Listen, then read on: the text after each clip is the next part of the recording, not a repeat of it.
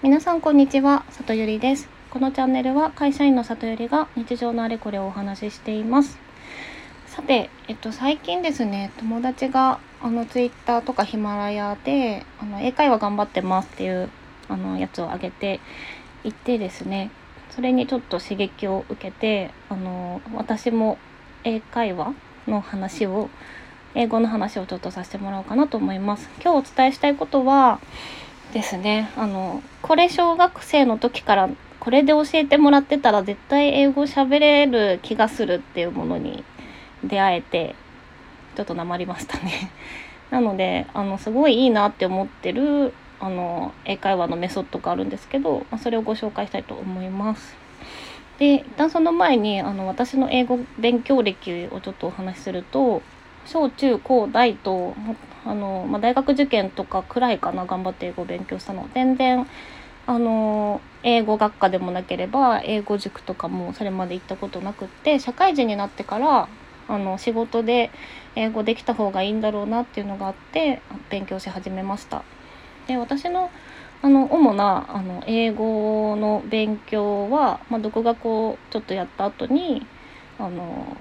スクール系で言うとコーチングスクールとオンライン英会話にこう、まあ、この5年くらいでいろいろやってみたりはしてました。でコーチングスクールっていう言葉初めて聞いた人もいるかもしれないんですけどあのなんだろうな簡単に言うと筋トレのパーソナルジムの英語版だと思ってください。あの RIZAP ENGLISH とか実際あるんですけど、まああいうこう11でコーチがついて練習していくみたいな感じです。でまあその話はいずれまたするとしてオンライン英会話の方のお話をしますね。でもともと DMM 英会話をずっとやってたんですけどあのモヤモヤしてたんですと。で英会話ですね DMM 英会話はあの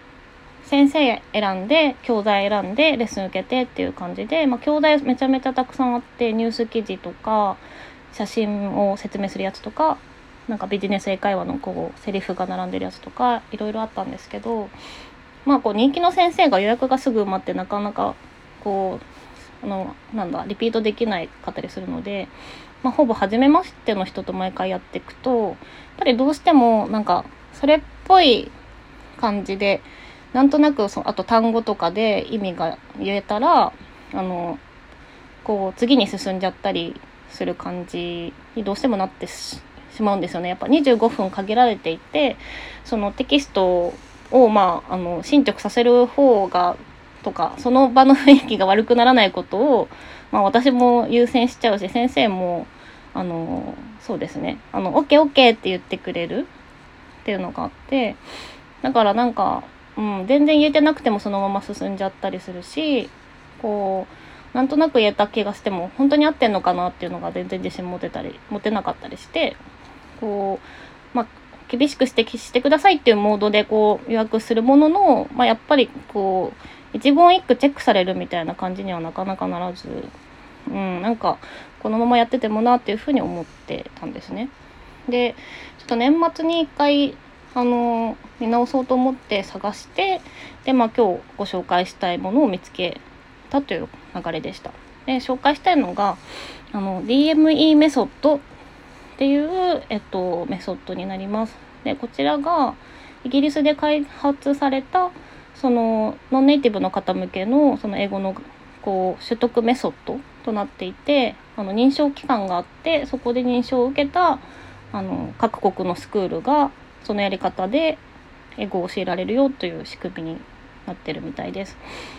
でもともとはあのカランメソッドっていうもうちょっと古い2 3 0年前なのかな？にできたあの有名なメソッドがあってそれを現代の先生が、まあ、作り直したのが DME メソッドっていう風になってるらしいです。で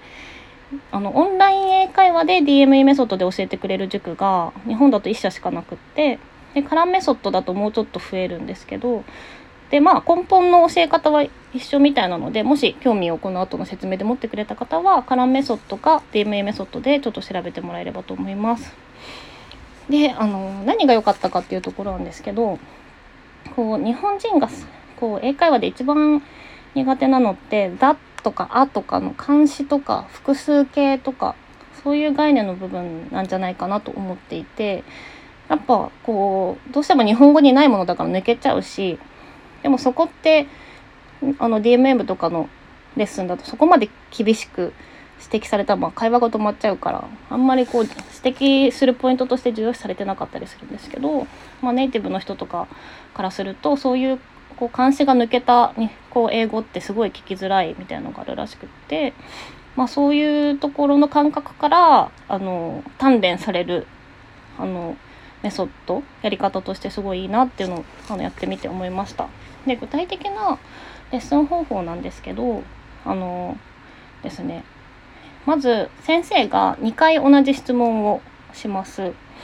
でそれに対してあのフルセンテンスで答えるで完璧に答えられるまであの何回も言い直しさせられるっていう、えっと、スタイルとなってます。でちょっと例と例をね言うと下手くそな英語で申し訳ないんですけど例えば「Are you a student?」っていう質問があったとしたら先生がまず「Are you a student? Are you a student?」って2回聞いてくるんですね。でこれのまあ正しい答えは「Yes I am」だと思うんですけどあのまあ、このメソッドはその練習のためにフルセンテンスで言うことになっているので Yes, I'm a student で答えるっていう形になります。で、あの否定ネガティブの方の答えだと No, I'm not a student, but I'm a doctor みたいな、えっと、そうじゃなくてこうだよっていうところまでフルで答えなきゃいけないっていう、えっと、やり方になってます。で、これで例えば「あ」が抜けちゃったりとか複数形になってたりとか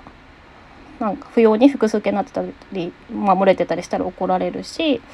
あとはあのなんだろう「あ」の「you aren't」とか「you are not」じゃなくてあの「aren't」とか「hasn't」とか「isn't」とかえっ、ー、と「is not」じゃなくて「isn't」とかですね。その省略して言わないと否定ですごいくどい言い方になっちゃうから その原則省略形で言わなきゃいけないとか、まあ、細かいそのチェックのルールがいろいろあるみたいなんですけどそういう点でチェックされて完璧なセンテンスでそれなりのあのスピードで言えるまで何回も同じ質問されるっていう感じになってます。なのでで原則テキスト見ないでやるので、まあ、本当にそのスピーキングとしてその場でちゃんと監視とか細かい部分も含めて言えるかっていうところがあのめちゃめちゃレベルとしては上げてる気がしていてですね実際やってみてはいなのですごいこれで最初からこう簡単な文章でこのやり方で教えてもらってたら監視とかあの複数形とか自然とこう感覚的に身につけていけるんじゃないかなっていうふうに思いました。で実際ですねあのその私がま DME メソッドを受けてるのが English Bell っていうあのオンライン会話のところなんですけど私立中学とか高校と提携してレッスン提供してたりとかあと個人のあの方向けにも DME メソッド for children みたいなやつがあって子供向けのやつもやってるみたいなのであのこれでやっていったら子供の頃からやりたかったって 私は思ったりしたんですけどもしご興味のある方は是非覗いてみてください。でまああの一応デメリットだけ言うと、まあ、その基本フルセンテンスで答えるので、まあ、実際の会話は本当は「Are you a student?」って聞かれたら「Yes, I am」があの正しかったりするので練習のためにフルセンテンスってで答えさせられてるってところを忘れちゃうとあのくどい人 になっちゃうので まあそことあとはまあイギリスのあのこう外国人の方向けのものだったりするのでなんか「Is Manchester a big city?」みたいなあのイギリスのとかヨーロッパの地名が出てきたりしてその 大きい町かどうか知らないわみたいな時とかもあるんですけどまああのそれも先生があの普通に教えてくれるのでまあそのくらいかなと個人的には思ってます。はいでは今日の話をまとめると DME, メソッドあの英会話のレベルアップするのに結構良いなって個人的に思ってるのでもし興味のある方は是非試してみてください。はい。では本日も最後まで聞いていただきありがとうございました。また遊びに来てもらえたら嬉しいです。じゃあまたね